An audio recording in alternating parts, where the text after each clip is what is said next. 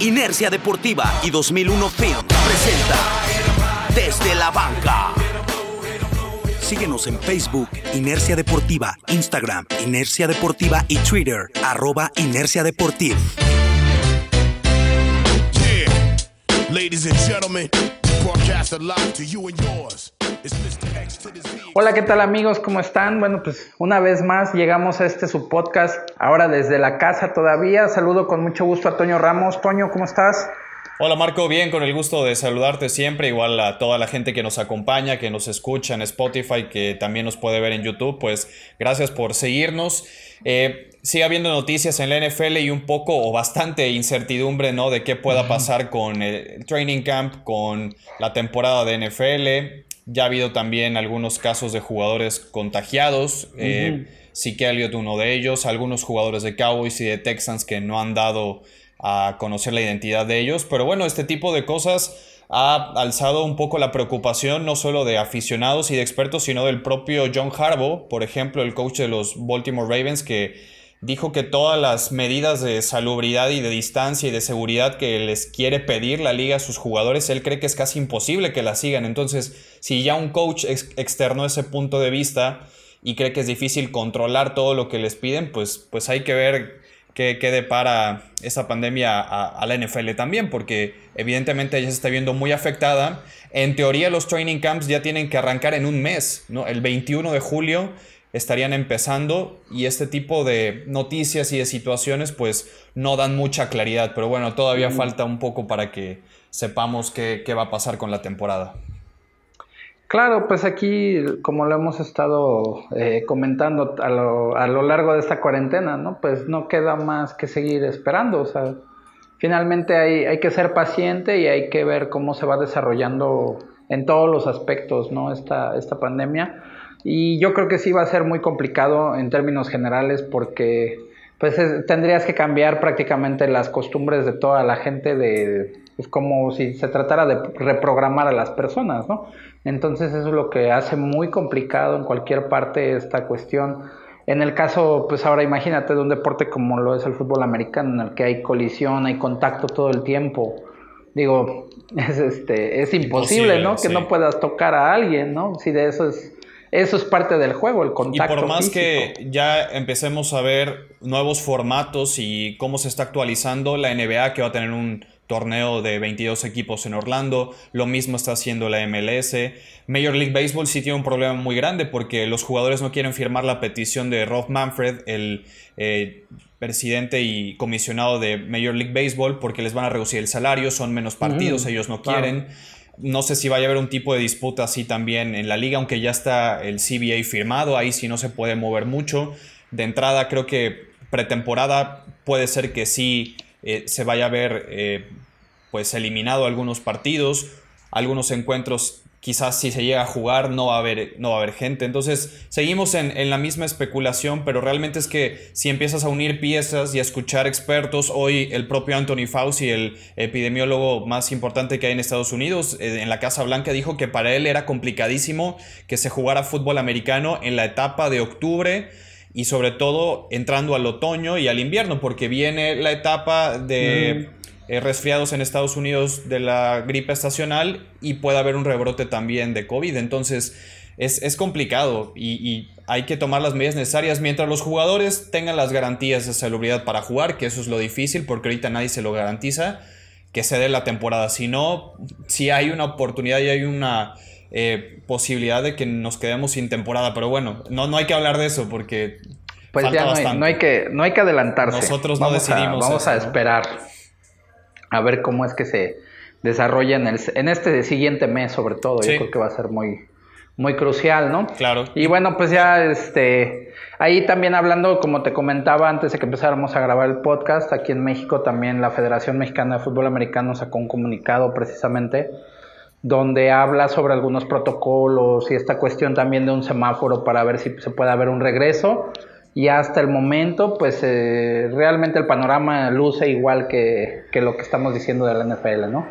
Eh, está en duda. Eh, digo, finalmente la liga, la UNEFA, en cuestión de liga mayor todavía no dicen que va a clausurarse la temporada, pero con esto insisto que la Federación Mexicana de Fútbol Americano saca el día de hoy, pues también parece ser que puede existir una, una gran posibilidad de que no se vaya a jugar Liga Mayor, ¿no?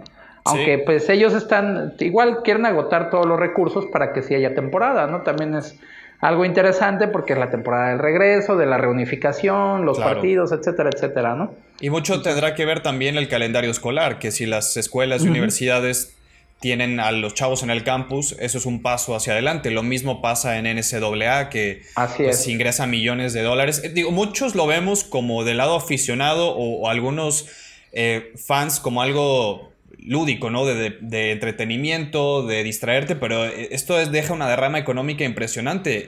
Hay, personas que vivimos un poco de esto, periodistas, jugadores, coaches, miembros de los equipos. Eh, es un trabajo para varios, entonces no solamente es un deporte como, como muchos lo ven, es, es una fuente de empleo pues, para millones es un trabajo, exactamente. Claro. Sí, entonces eso pues también es lo que mucha gente piensa, ¿no? Sí, y mira, aquí mi punto, como yo lo quería contrastar con lo que está haciendo NBA, Major League Soccer, lo que le están haciendo las ligas de fútbol europeas, digo, ellos los agarró a mitad de temporada, quieras o no, les afectó muchísimo, sobre todo en la parte económica, les quita ritmo, pero ellos ya tenían pretemporada hecha, ya tenían una preparación, ya tenían un poquito más de ritmo en, las piernas. Los jugadores de fútbol americano no han ni siquiera acercado a un gimnasio del equipo, no han podido reunirse, el staff de coacheo con los jugadores, no han tenido propiamente todas las etapas de, de preparación física de OTAs, minicamp, rookie minicamp, eh, todos los entrenamientos ya obligatorios que les pone los equipos para después prepararlos a llegar a training camp.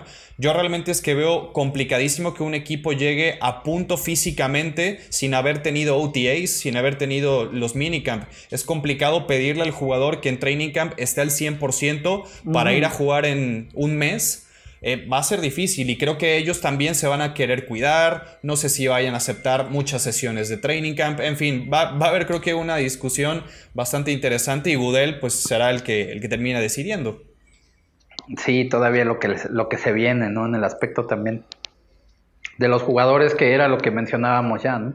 El poder entrar a un buen ritmo. Sí. Sí, de todos modos, a veces las primeras semanas pues pasa que no están al 100, pues ahora imagínate sin todo este trabajo, ¿no?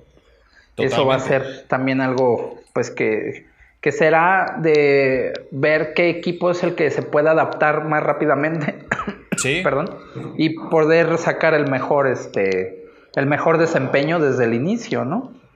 Sí, aquí la preparación intelectual, de, académica, de ver video, de empaparte con el sistema, quizás te preparas más en una parte más de entendimiento del sistema y del juego que de la parte física, pero la parte física en una temporada normal siempre te cobra factura, ahora en una temporada complicada y distinta, pues también lo vas a resentir más, así que es, muy, muy difícil poder pronosticar qué, qué va a suceder, pero bueno, nosotros no tenemos la última palabra, ¿no? Así es, y bueno, pues de mientras vamos a entrar ya de lleno, porque ya este, después de la filosofada del inicio del podcast, eh, vamos a entrar de lleno al tema que vamos a hablar el día de hoy, que vamos a hablar sobre los cinco posibles mejores tríos a la ofensiva, ¿no? ¿Qué quiere decir con esto? Eh, coreback, corredor y receptor. ¿Cuáles pueden ser ese top 5? Te voy a ceder, este, Toño, ¿cuál es tu número 5 de, de estos cinco mejores tríos?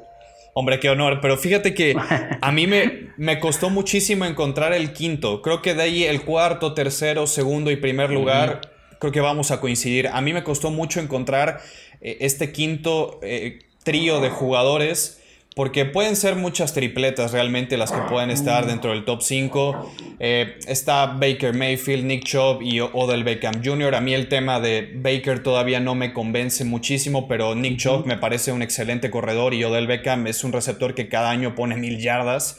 Eh, tienes el tema de Cousins, Adam Thielen y Dalvin Cook, solo que Dalvin Cook no sabemos si va a jugar para Minnesota porque ya declaró que él no se va a presentar a entrenar ni a jugar hasta que no tenga un nuevo contrato, así que los eliminé un poquito.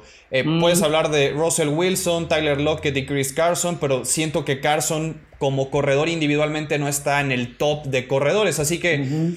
Para no, para no hacer el preámbulo todavía más largo, me quedo en, en el quinto lugar con Kyler Murray, DeAndre Hopkins y Kenny Drake. Me parece que eh, Kenny Drake es un jugador que está dando un salto de calidad interesante. Es un muchacho que salió de Alabama, que eh, con Nick Saban no tuvo tanta eh, productividad y cuando llega a los Dolphins, pues sabíamos las circunstancias de Miami, que no era un equipo que lucía tanto en ofensiva. Hacen un trade los Cardinals por él. El año pasado juega mitad de su temporada con Miami, mitad de la temporada con Arizona y termina casi con mil yardas.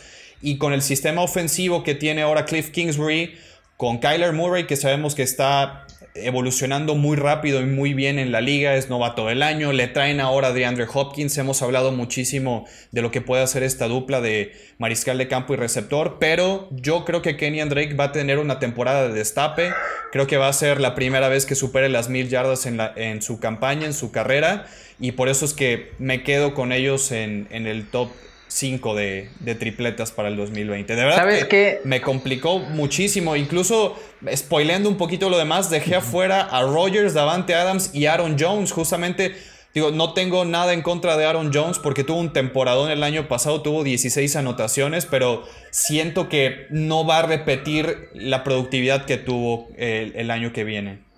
Sí, yo, bueno, ellos fueron uno de los que dejé afuera también precisamente. Sí, por poquito, ¿eh? Por muy poco. Y, sabes qué, yo, yo creo que te voy a sorprender con un par, no creo que coincidamos en esta tanto, por lo que estoy escuchando, yo te voy a decir mi número 5 y que igual estuve a punto de dejarlos afuera, ¿eh? Para mí el, que pueden ser una tripleta de estos en el, número 5, eh, Doug Prescott, Siki Elliott y eh, Amari Cooper.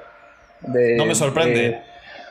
No, para eh, bueno, Dak viene de una temporada de más de 4.000 yardas. Amari Cooper realmente tomó un segundo aire, ¿no? Desde que llegó a los vaqueros fue un, tipo que se convirtió en impacto este, en un jugador de impacto inmediato, se convierte en el receptor número uno, bastantes buenos números también para él, para Cooper.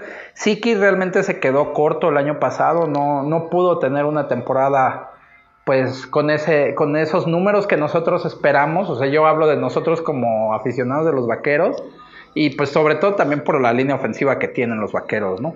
Ah, digo, sí hubo unas partes de lesiones, el, regreso de, de, Frederick después de la desenfermedad, etcétera. Sí. Pero sí, eh, para mi gusto, para, manera, para mi manera de ver las cosas, sí, sí quedó a deber mucho el año pasado, sobre todo porque ya tiene un buen contrato, ¿no?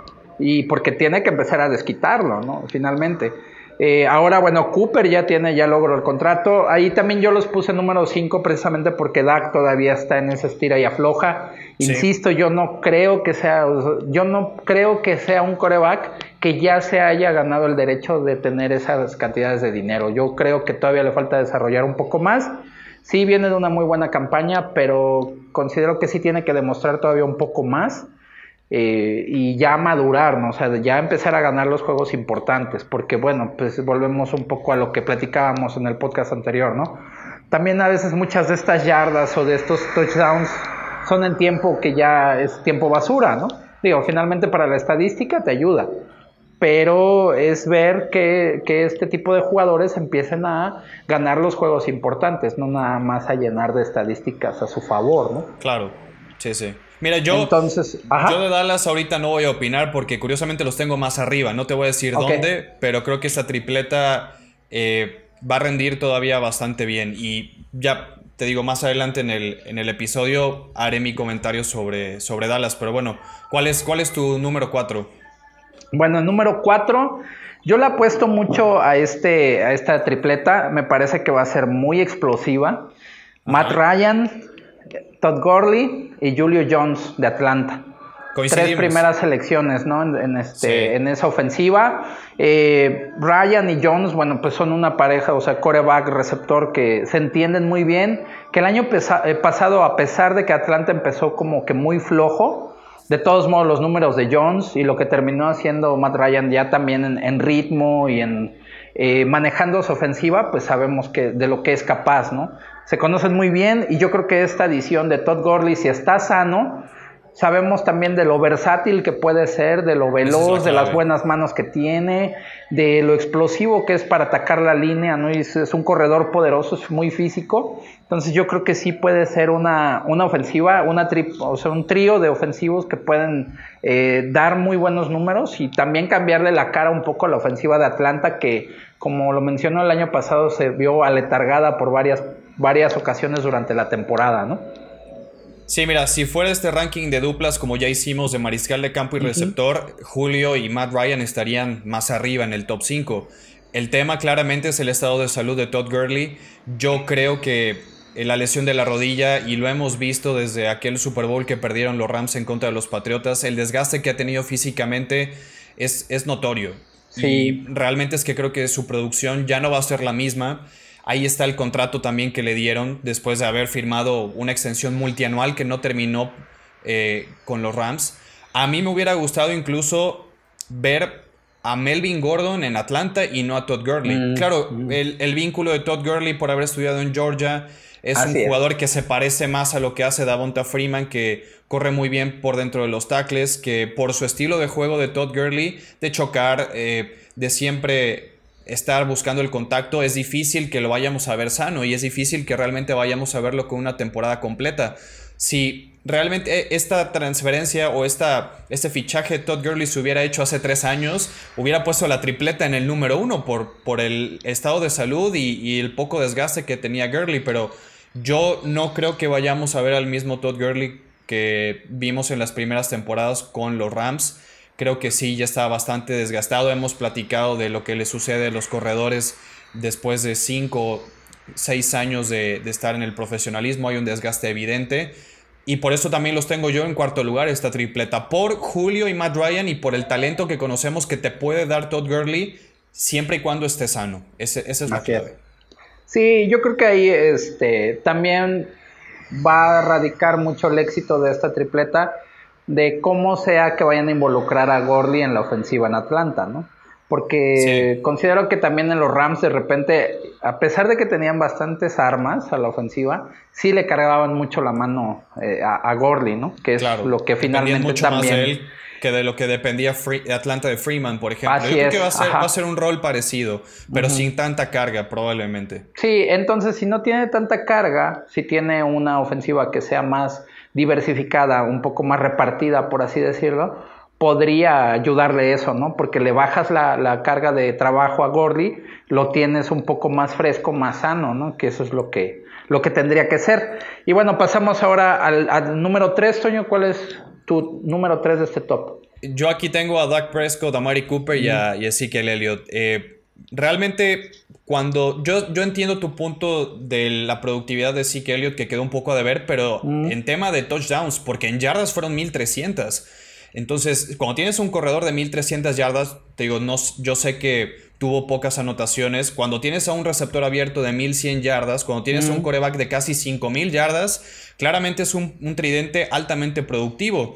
Eh, yo, yo creo que si este equipo todavía le sumas a CeeDee Lamb, a Michael Gallup, muchos creen que Blake Jarwin se va a evolucionar mucho como ala cerrada en este equipo.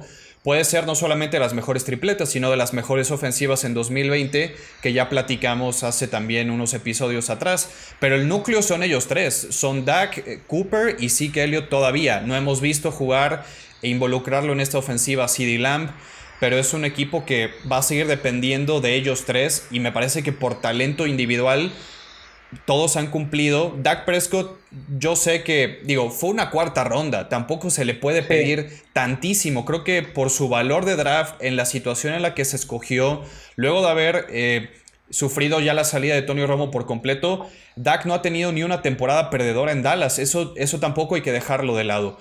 Eh, hablamos el, el podcast anterior de que es medio malagradecido ponerle las victorias y derrotas solo a los corebacks, porque esto es un equipo, un trabajo en equipo y un deporte en conjunto, pero al final de cuentas, Dak creo que está liderando bastante bien al equipo después de haber sufrido la salida de Romo. Y claro que va a seguir teniendo presión y claro que sigue por tener muchas cosas que demostrarnos, pero el tridente que tiene el equipo y lo que hicieron el año pasado individualmente cada uno de ellos fue, fue muy bueno, ya que el equipo se redondee y que pueda alcanzar más victorias, una mejor posición en playoff, Yo creo que este año Dallas tiene la división bastante abierta. Filadelfia le va a pelear, pero por plantel, por calidad en el roster, yo a Dallas lo veo ganando el, el este de la nacional y por el tridente que tienen va a seguir siendo altamente competitivo y productivo, me parece a mí. Ojalá Dios te oiga. no, pues sí, o sea, tienes, tienes el punto ahí. Aunque también, mira, ahí ya, este, te digo que yo los puse también más abajo, porque finalmente también hay cambios importantes en la línea ofensiva. Claro, no, y viene Mike McCarthy que tampoco le va a meter mucha mano porque eh, sigues manteniendo el coordinador ofensivo, así que... Esa es eh, ventaja, que, el, coordinador, el coordinador ofensivo sea el mismo porque conoce bastante bien ya a Dak, Dak conoce también al coordinador, o sea, se entienden ya el sistema de una mejor manera. Pero pues sí te vienen esos cambios, ¿no? Que son este, importantes, o sea, perder al centro titular como era Travis Frederick, no, no va a ser tan fácil volver a conseguir un jugador, un centro de esa, de esa calidad, ¿no? Aunque bueno, pues también ahí lo, lo que ayuda mucho pues es precisamente como unidad, o sea, la unidad, la línea ofensiva trabaja bastante bien, o sea, son muy buenos jugando juntos, ¿no? Y bueno, pues si esto ya le pone la cuestión individual, pues que te, hace que sea más redondo. Aquí eh, también sería bueno ver la, el trabajo que tenga, eh, ay, se me fue el nombre del tackle izquierdo ahorita de los vaqueros. Es, Tyron Smith.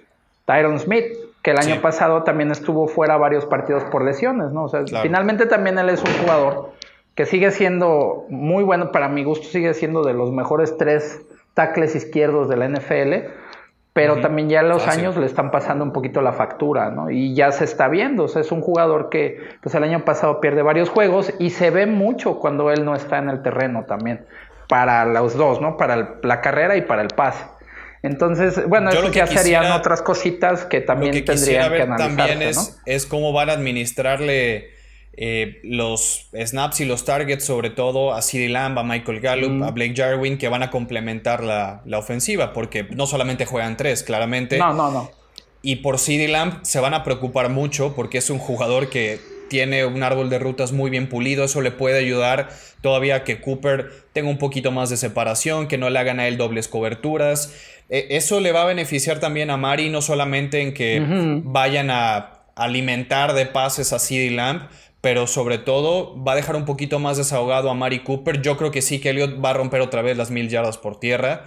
Y la cuestión es que para que luzca Dak, el equipo tiene que ganar más partidos. Y te digo, eso no solamente a veces es culpa de Dak. Así que eh, ya veremos, ¿no? Pero individualmente ellos tres creo que cumplen bastante y, es una de las tripletas para mí más talentosas que hay. Bueno, pues voy yo con mi número 3. Vas con el Que probablemente te sorprenda, pero pues vamos a jugarlo Así, Tom Brady, Brady, Bond y Goodwin de Tampa Bay. Puede, puede ser, ¿no? Digo, finalmente eh, ya hemos hablado de Goodwin, que fue un receptor que el año pasado tuvo muy buenos números, a pesar de tener un compañero como es este Mike Wallace, que también es muy completo, pero finalmente Goodwin estuvo haciendo muy bien las cosas con Tampa Bay, con un coreback tan... Eh, tan irregular como lo es James Winston, que hace poco también este, se volvió un poco loco y estuvo declarando que era de los mejores corebacks que habían jugado en la NFL, ¿no? El problema es, ves que él no veía, entonces se tuvo que operar los ojos. Digo, creo que la operación no quedó muy bien, ¿no? Pero bueno. Parece ser que no. Eh, y bueno, pues ahí, si vas a tener un coreback como Tom Brady lanzándote y con toda la experiencia y todo lo que sabemos que él tiene, porque es innegable el talento, eh, todo ese temple que tiene y demás, pues tendrá que ser un, este, un excelente aliado para los receptores de Tampa Bay, en este caso particular de, Goodwin, y Bong, que puede también eh, pues ayudarle a la, a la ofensiva, ¿no? A, repartir el juego, a que se equilibre, porque bueno, pues ahí sí tenemos, si algo tenemos claro es que Brady no tiene movilidad, o sea, él es un tipo que juega dentro de la bolsa, y que solamente va a lanzar, ¿no? O sea, con él no vas a hacer un sistema en el que lo vayas a poner a correr o tenga ese tipo de, rol dentro de la ofensiva. Pero pues si tienes un buen corredor que te ayude, que te saquen en los momentos eh, en los que tienes que darle más cadencia al juego, cambiarle el ritmo, etcétera, etcétera, pues yo creo que sí puede ser una buena tripleta esta en Tampa Bay.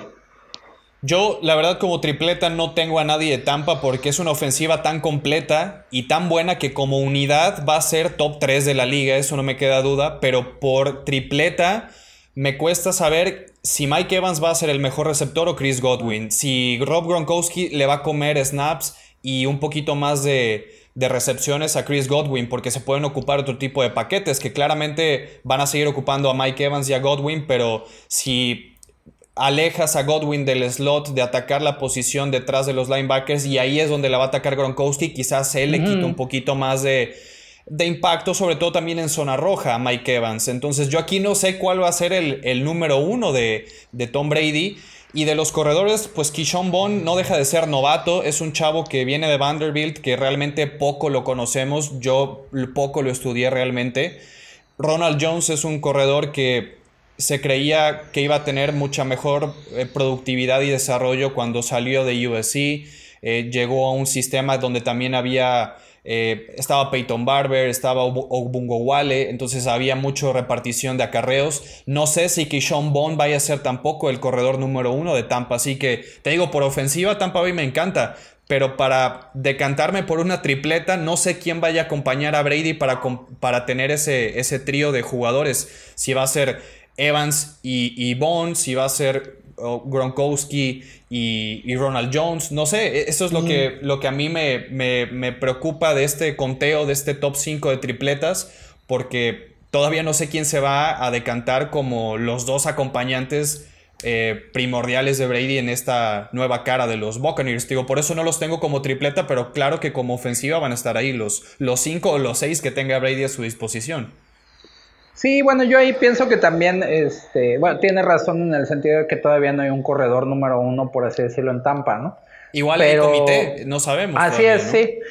Pero pues también como se vio, o de lo que están haciendo en la cuestión de la línea ofensiva, obviamente que es para proteger a Brady, pero si también puedes trabajar con una línea ofensiva para que, además de proteger, pueda, pueda sacar el balón, pues eso te va a hacer que tengas una, una, buena actuación para los corredores, ¿no? En este caso, te digo, para que podría ser Bond entonces. Sí, Pero, y si nos, nos, empezamos a meter en términos de fantasy, ¿a quién vas a tomar, no? ¿A Mike Evans o a Godwin? ¿Quién te va a dar más puntos? Porque eso va eh, reflejado directamente con la productividad real en el terreno de juego. Entonces, si tú te quieres armar de un buen receptor para tu equipo de fantasy, digo, ¿a quién tomas primero? ¿A Mike Evans o a Godwin? Yo creo que Mike Evans también por ese plus de eh, la zona roja puede ser un tipo que tenga más números y, mejor desempeño, pero va a ser una ofensiva donde Brady sí va a tener que alimentar a varios, ¿no? Va a tener que darle de comer a todos porque van a pedir que les den la pelota en sus manos. Así es. Yo eh, eso me basé también un poquito para elegir a Goodwin. Yo lo tuve en el Fantasy el año pasado y era uno de los jugadores más, este, más constantes. Siempre tenía muy buenos números, a pesar de que no era el receptor número uno en, en Tampa en ese momento, ¿no? Y el año pasado Evans superó las mil yardas, Godwin superó las mil yardas y Breshad Perryman tuvo un temporadón.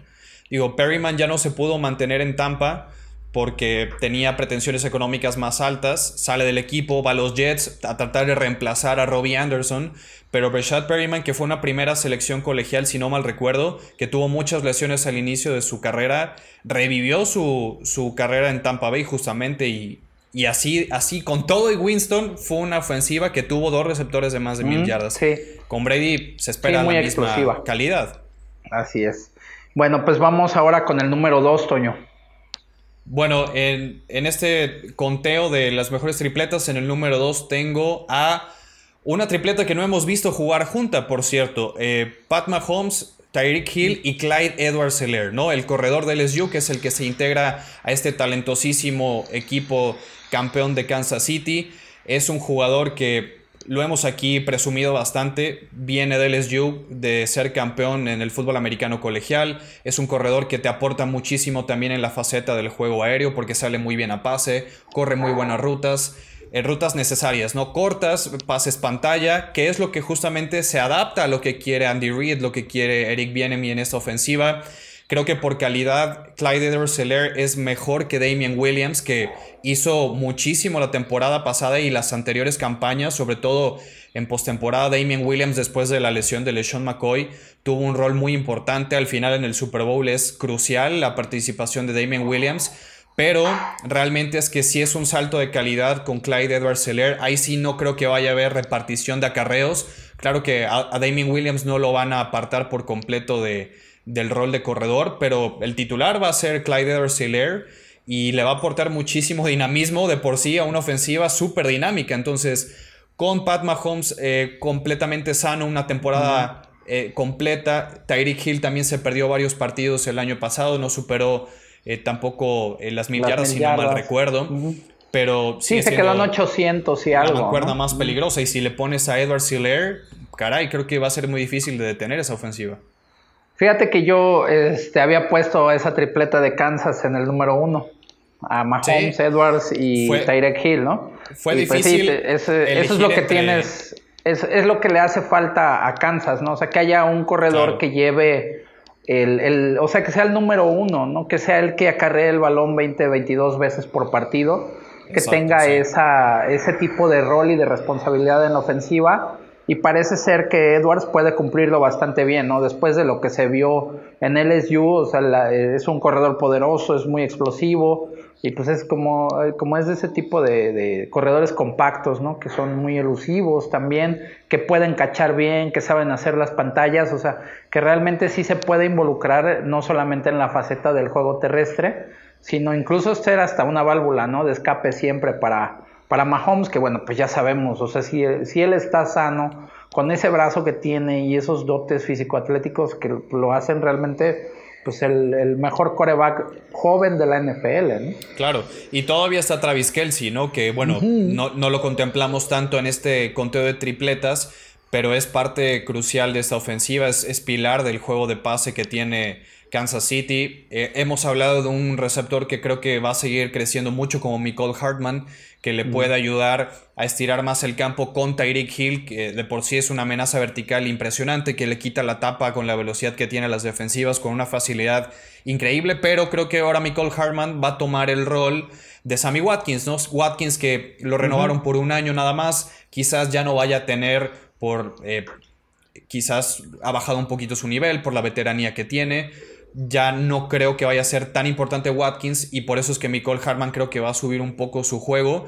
Pero eh, Clyde edwards lo que le van a pedir también a él es que al momento de acarrear la pelota, que va a ser su tarea número uno, evidentemente, como corredor, es no tener fumbles, porque Damien Williams tuvo muchos balones sueltos. Eh, Williams cumple, como les dije, en lo que hizo en la temporada anterior, pero tuvo varios fumbles y esas entregas de balón pusieron en algunos aprietos a, este equipo de Kansas City. Lo vimos con aquel partido contra Houston, ¿no? la remontada que tienen que hacer con Tennessee y Damian Williams no carburaba muy bien a veces y esas entregas de balón por parte de, Williams pesaban. Así que lo que le van a pedir primero al novato es no pierdas la pelota. Así que eh, es, es interesante ver cómo se va a armar esta ofensiva que solamente perdió a un liniero ofensivo, a un guardia. Regresan todos, entonces pues sí va a ser difícil de, detener Kansas City otra vez este año. Sí, va a ser un realmente una ofensiva muy redonda, muy completa y, muy peligrosa, ¿no? Por donde se le vea.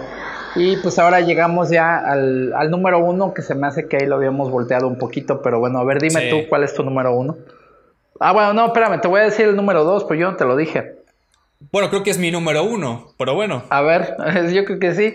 Eh, yo número dos puse a, los Santos, a Drew Brees, Camara y eh, Michael Thomas. Y los puse en número dos por la situación de, de Drew Brees, ¿no? Lo de eh, Twitter, las declaraciones, etcétera. Que finalmente eso va a verse reflejado en el vestidor de los Santos. O sea, eso es es innegable, ¿no? O sea, el, hacer ese tipo de declaraciones tan desafortunadas de, por parte de, de Drew Brees y que se te olvida que tu corredor es afroamericano, que tu mejor receptor, el, mejor receptor de la NFL también es afroamericano, y aunque estén saliendo a decir en Twitter o estén sacando comunicados y demás. Que ya lo perdonaron. Hay una cuestión ahí que ya va a hacer ruido, por eso no los puse número uno a, a este a, Drew Brees, Camara y Michael Thomas, realmente, porque, o sea, se tendrá que ver, ¿no? Cómo es que llega ya a funcionar el equipo después de esta situación que, bueno, es extra cancha, pero no es cualquier cosa, no es algo menor, ¿no? Entonces, por esa situación yo es que a, Nueva Orleans, bueno, a, Drew Brees y Camara Thomas los puse en número dos y no como número uno. Sí, es, es, interesante porque por más como dices que ya hayan externado ellos su apoyo, que lo han perdonado, que han platicado con él, que hubo reuniones, que Breeze se, disculpó, ah, va a haber algunas asperezas por ahí que van a seguir limando sobre la marcha. Sabemos la, el liderazgo que tiene Breeze en ese vestidor y que muy probablemente va a seguir en conversación con ellos para mejorar, para cambiar su manera de pensar y yo creo que en algún punto tenemos que ver la curva descendente deportiva de Breeze porque realmente no la hemos visto mucho.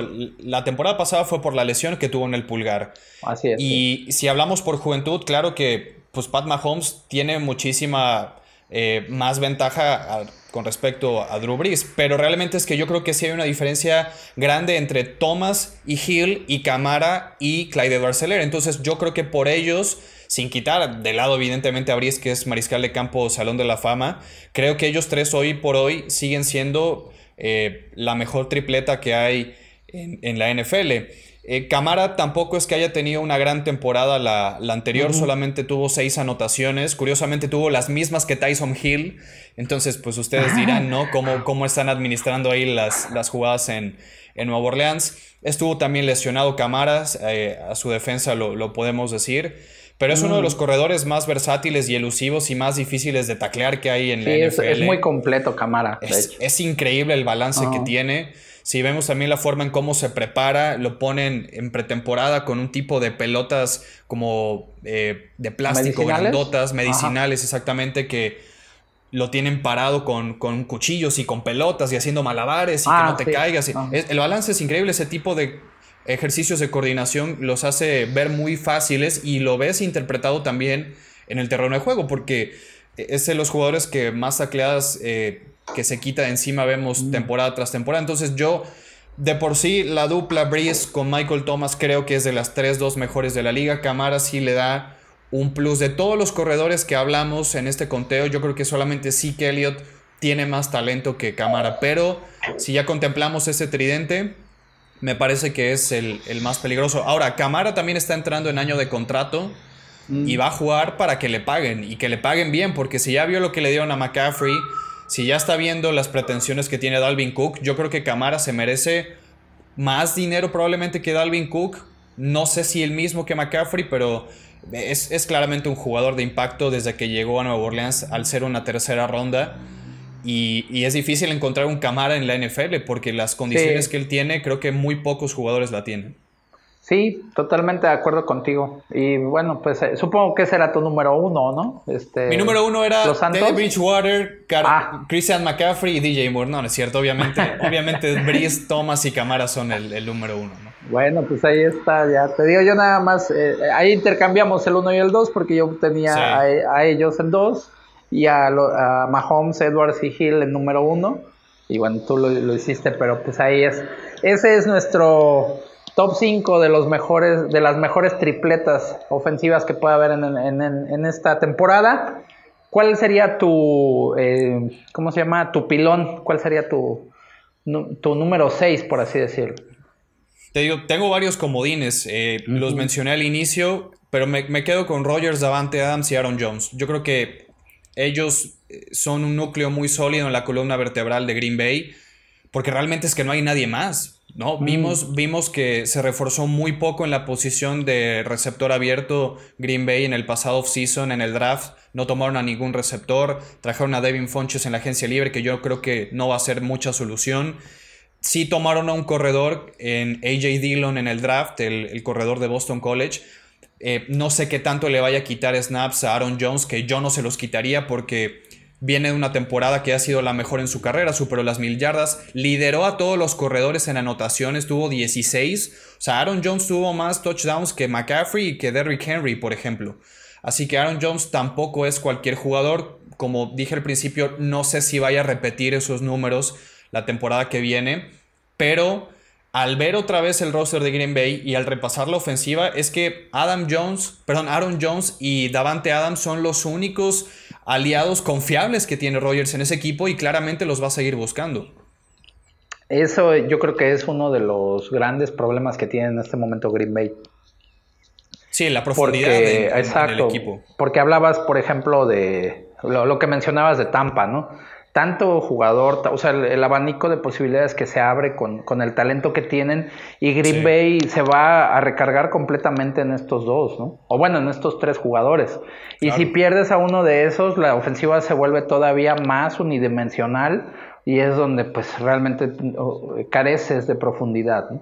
Exactamente. Sí, perder a Davante Adams es, es peligrosísimo para Green Bay de Aaron Jones, pues tienes a Jamal Williams, JJ Dillon, que probablemente puedan sostener un poquito el ataque terrestre, pero no con el vértigo que tiene Aaron Jones. Pero si pierdes a Davante Adams, es que ni Jerónimo Allison ni Márquez Valdés Scantling van a tener la, el dominio de Davante Adams, aún con Aaron Rodgers, que ya ha estado lesionado algunas veces Adam, eh, Davante Adams, pero pues no, no se ve el mismo equipo de Green Bay. Así que te digo, fue, fue difícil escoger el comodín o ese quinto lugar. A mí me hubiera gustado eh, poner a Baker Mayfield, Nick Chubb y Odell Beckham Jr. A mí Nick Chubb es uno de los corredores que me parece que es de lo más completo que hay. Creo que Nick Chubb, me atrevo a decir que es mejor que Dalvin Cook por la durabilidad que ha presentado Nick Chubb y son de la misma generación, son jugadores que llegaban con otro tipo de expectativas, porque Alvin Cook fue primera ronda, vino de Florida State, es un gran jugador, lamentablemente se rompe la rodilla empezando su temporada de novato, pero en sus otras dos campañas también ha tenido problemas de lesión, entonces se me hace muy peligroso. Eh, el ponerlos como la tripleta eh, de las cinco mejores o incluso que como te comentaba, no sabemos si Dalvin Cook vaya a estar en el roster de Minnesota porque está pidiendo un nuevo contrato, pero no sé si se lo vayan a dar, sinceramente, porque sí ha estado ausente en muchísimos partidos para. Minnesota, aunque es un jugador importantísimo, claramente. Sí, aunque pues ese es, el talón de Aquiles, ¿no? La, cuestión de estar sano, de no lastimarse tanto y es algo que no, no ha tenido. Yo mi comodín te lo voy a te lo voy a pasar es este Big Ben, Conner y Juju Smith. Que bueno, pues Big Ben tuvo una temporada complicada el año pasado, pero sabemos que estando sano y a pesar de que él, bueno, ha declarado, ¿no? Que eh, pues ya está bastante golpeado, pero tiene todavía un nivel de juego y una, un liderazgo también a su ofensiva. O sea que es, un coreback que realmente se echa al equipo cuando debe de hacerlo. Conner, que bueno, pues eh, salió de por ahí, se convirtió en un en un corredor muy muy rentable, también muy versátil. Y pues Yuyu, que se convirtió en el receptor número uno después de que Antonio Brown se fue.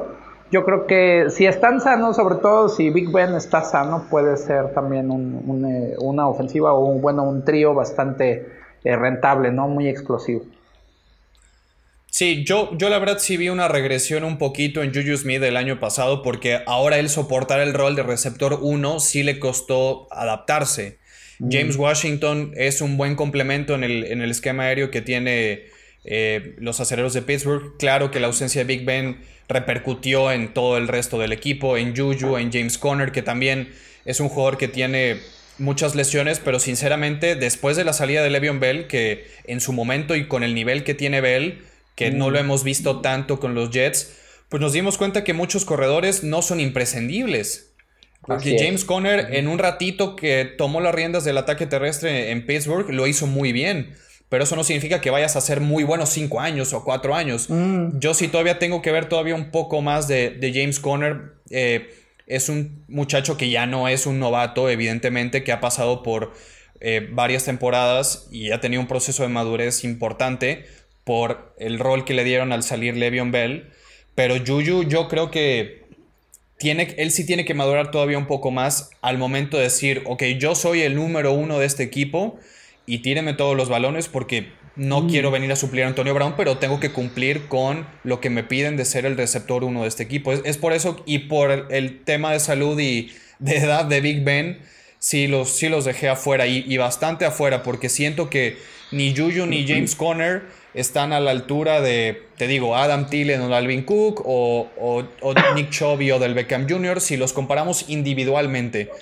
Hay una tripleta que yo creo que es de las más infravaloradas que hay. No, no, por Russell Wilson, sino por Tyler Lockett y Chris Carson. Tyler Lockett, para lo que le pide Pete Carroll y para lo que quiere hacer el equipo de Seattle, funciona muy bien.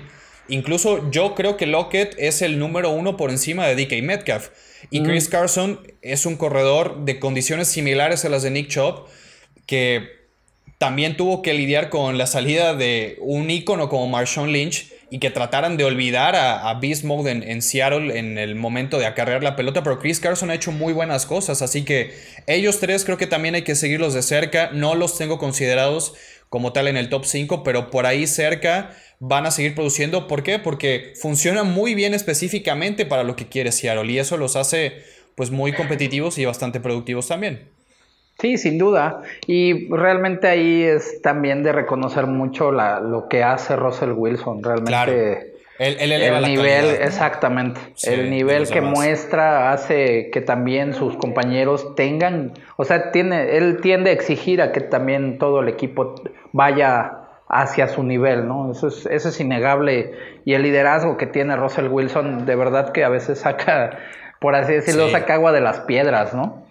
Mira, vamos a hacer de un ejercicio que digo es difícil porque no estamos jugando Madden aquí, pero imagínate a Russell Wilson con Amari Cooper y Zeke Elliott.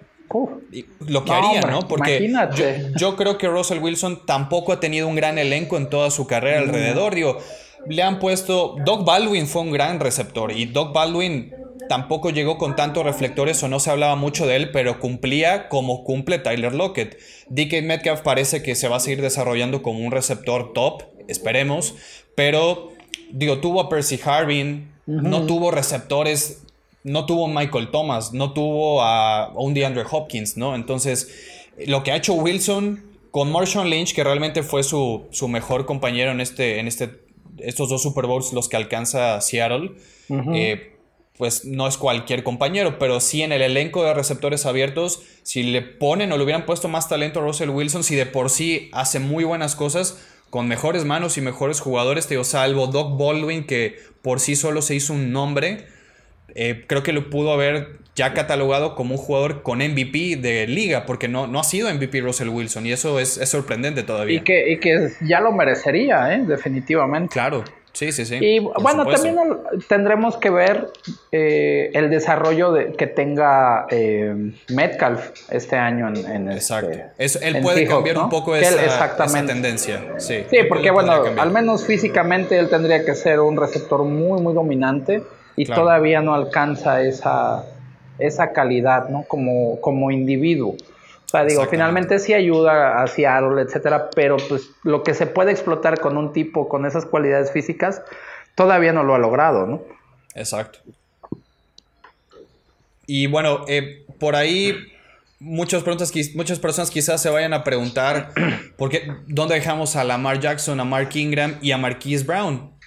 Yo, yo todavía no, no sé qué versión de Marquise Brown vamos a ver no sé cuánto vaya a durar Mark Ingram o si J.K. Dobbins ya vaya a ser próximamente el titular si es que Mark Ingram empieza a sufrir de lesiones. Porque si hay un, corredor o quizás dos contemplando a Frank Gore que han tenido una durabilidad espectacular en la liga han sido Mark Ingram y Frank Gore, ¿no? Y Mark Ingram es constante, es cumplidor, tiene un estilo de juego muy físico, siempre va a buscar el choque y pocas veces se lesiona Mark Ingram. Entonces, él sí es una de esas excepciones en la regla, ¿no? De, los corredores que decimos que no tienen mucha durabilidad, pero él sí la ha tenido. Siento que Mark Ingram no es un corredor por sí solo top 10. Siento que Marquise Brown todavía tampoco es un receptor por sí solo top 10. Pero bueno, Lamar es un mariscal de campo top 5 que hace ver a todos como si fueran de los mejores jugadores. Pero creo que no le alcanza al elenco que tiene Lamar todavía para contemplarlos en, este top 5 de tripletas. Y sabes que también hay otra cosa que es importante, es que tenemos que ver a Lamar Jackson ya jugando contra defensivas que lo, ya lo tuvieron un año para estudiar. Sí, sí, Porque sabemos que ese, o sea, la, evolución y de ajustes y todo de, de, los sistemas defensivos para jugadores ya en, en este caso como Lamar Jackson, siempre es así, ¿no? O sea, de, la temporada esa que, en la que brilla muchísimo, el siguiente año obviamente es más complicado, porque todo el mundo ya lo ajusta mejor, porque trata, ya conocen un poco más el sistema, etcétera, las características. Que ojo, esto no quiere decir que estemos diciendo o esté diciendo que Lamar Jackson no es un buen coreback o que no es un buen jugador, no, es su, atléticamente y todo tiene muy buen brazo, tiene mucha habilidad, velocidad, etcétera pero sí tendremos que verlo ya contra estas defensivas que se van a, poner a trabajar al doble, ¿no? Para tratar de detenerlo. Claro. Y eso es un reto que cualquier mariscal de campo tiene después de su año de novato. Lo va a tener Kyler Murray también, ¿no? Claro. Ya las ofensivas saben a lo que juega Murray y Arizona y, van a tratar de tener un planteamiento distinto. Digo, la ofensiva de Arizona es spread offense prácticamente, o air como le llaman, pero le va a pasar lo mismo a Lamar, ¿no? Esa, esa transición y el ajuste que él también va a tener que hacer por los cambios que harán las defensivas, cualquier mariscal de campo lo, lo tiene. Le tocó a Pat Mahomes, que no han descifrado mucho tampoco cómo detenerlo, pero es, parte de, de, la evolución de un mariscal de campo y de la complejidad de jugar la posición de coreback. Así es, y es que en ese caso, por ejemplo, parece que Mahomes hasta se siente más cómodo jugando así, ¿no? Ahora tenemos, tenemos que verlo como cómo lo toma Lamar Jackson, ¿no? O sea, si, si es algo que juega a su favor o si sí se va, si le va a costar trabajo también a él tener que enfrentar esa presión, ¿no? Porque finalmente el año pasado pues era, era así, ¿no? Eh, pues sí, los equipos que juegan dos veces al año contra los Ravens pues tuvieron que trabajar y de ajustar, ¿no? Lo que hizo Buffalo, que yo sigo insistiendo que fue un excelente planteamiento defensivo, que fueron los que estuvieron más cerca de poder contener no solamente a Lamar Jackson, sino a ese al ataque terrestre tan poderoso que tienen los Ravens, ¿no? Porque es, todo, exactamente, Tennessee, que también. estuvo ahí haciéndolo, etcétera. Pero pues ahora ya van a ser más equipos los que también se tengan que involucrar a esto. Exacto. Y bueno, pues algo más, Toño, vamos llegando ya al final del podcast del día de hoy.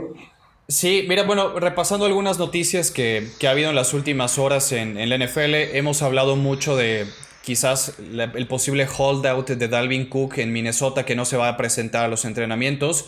Pues una novela que también ha tardado mucho en, terminar, digo, parece colombiana, la novela de Jamal, Adams con, con los Jets, que es para mí uno de los tres mejores safeties de la liga. Hoy ya salió a decir que no va a renovar con el equipo y que quiere que lo canjeen que ya sabíamos, no era el secreto a voces que todos conocíamos, pero parecía que los Jets querían hacer algún esfuerzo para volverlo a contratar. Seguramente pide bastante dinero Jamal Adams porque creo que entre él y Derwin James y Minka Fitzpatrick son los mejores tres safeties y ahí se van a ir rotando como los mejores pagados.